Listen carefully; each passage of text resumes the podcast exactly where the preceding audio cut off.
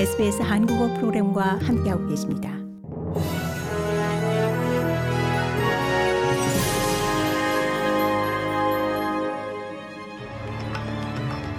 (2022년 11월 26일) 토요일 SBS 뉴스 헤드라인입니다. 빅토리아 주총선이 오늘 실시됨에 따라 오전 8시부터 투표가 진행 중입니다. 다니엘 앤드류스 빅토리아 주총리는 노동당이 세 번째 연임을 수성할 수 있기를 희망하고 있는 가운데 야당의 매튜 가이 당수는 자유당 연합이 더 나은 정부를 제공하고 유권자들에게 분열보다는 단합을 위한 총리가 될 것이라고 강조했습니다. 160만 명 이상의 빅토리아 주민들은 이미 사전 또는 우편 투표를 마쳤으며 이는 등록된 유권자 수의 37%에 달합니다. 디킨 대학교 정치학 강사 제프리 로빈스 박사는 빅토리아주의 전염병 관리가 유권자들의 마음에 분열을 일으키게 한 것으로 보이며 이는 왜 많은 사람들이 사전 투표에 나섰는지 알 수 있다고 덧붙였습니다. 퀸슬랜드주에서 여성을 살해한 뒤 인도로 도주한 용의자가 결국 경찰에 체포됐습니다. 퀸슬랜드 경찰은 2018년 케언즈 인근 왕게티 해변을 따라 개를 산책시키다 무참히 살해된 24세 토야 코딩리 양의 죽음과 관련해 용의자 라즈윈더 싱의 행방을 추적해왔습니다. 이달 초 퀸슬랜드 경찰은 100만 달러의 현상금을 내걸었는데 이는 주 역사상 살인사건 사상 최대 규모입니다. 마크 라이언 경찰청장은 이번 체포가 수년간의 추적 끝에 이뤄졌다며 용의자를 호주로 송환해 사법 처리하기 위해서는 아직 갈 길이 멀다고 덧붙였습니다.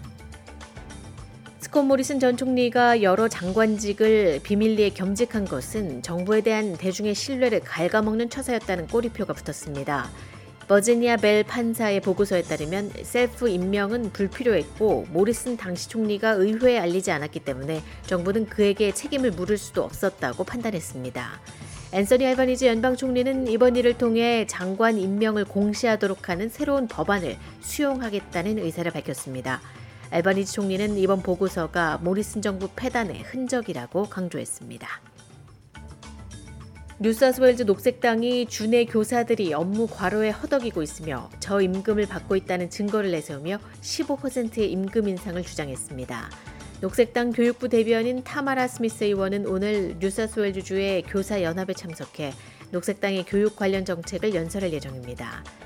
산업관계위원회 IRC는 뉴사스웨일즈주 교사들에게 2002년에는 2.5%의 임금 인상을 2023년 1월 1일부터는 3% 인상하기로 최근 결정을 내린 바 있습니다. 안젤로 가브리엘라 토스 교사 연합 대표는 IRC의 결정은 모욕적이며 현재 인플레이션율이 7.3%인 상황에서 사실상 임금 삭감이라고 주장했습니다. 시드니 가장 대표적인 해변 본다이 비치가 오늘 누드 사진작가 스펜서 튜닉의 사진 촬영을 최초로 허용하며 누드 비치로 지정됩니다. 피부암과 자외선 안전에 대한 인식을 높이는 튜닉의 작품 설치를 위해 수천 명의 사람들이 본다이 비치에 모이게 됩니다. 웨이벌리 카운슬은 이번 행사가 진행될 수 있도록 의회법을 일시 변경한 바 있습니다. 행사 주최자인 스킨체크 챔피언스의 스캇 매그스 대표는 촬영을 성사시키기 위해 몇 주 동안 council과 협상을 해왔다고 전했습니다. 카타르 월드컵 소식입니다. 새벽에 열린 잉글랜드와 미국의 경기는 0대0 무승부를 기록했습니다. 또 B조에 속한 이란은 웨일즈를 2대 0으로 이기면서 웨일즈는 조 최하위로 16강 진출이 불투명해졌습니다. 또 A조에서는 네덜란드가 에콰도르와 1대 0으로 비기면서 두 팀 모두 16강 진출에 유리한 위치에 놓이게 됐습니다. 그리고 개최국인 카타르는 세네갈에 1대 3으로 패하면서 토너먼트에서 탈락한 첫 번째 국가가 됐습니다. 이상이 11월 26일 토요일 SBS 뉴스 헤드라인입니다.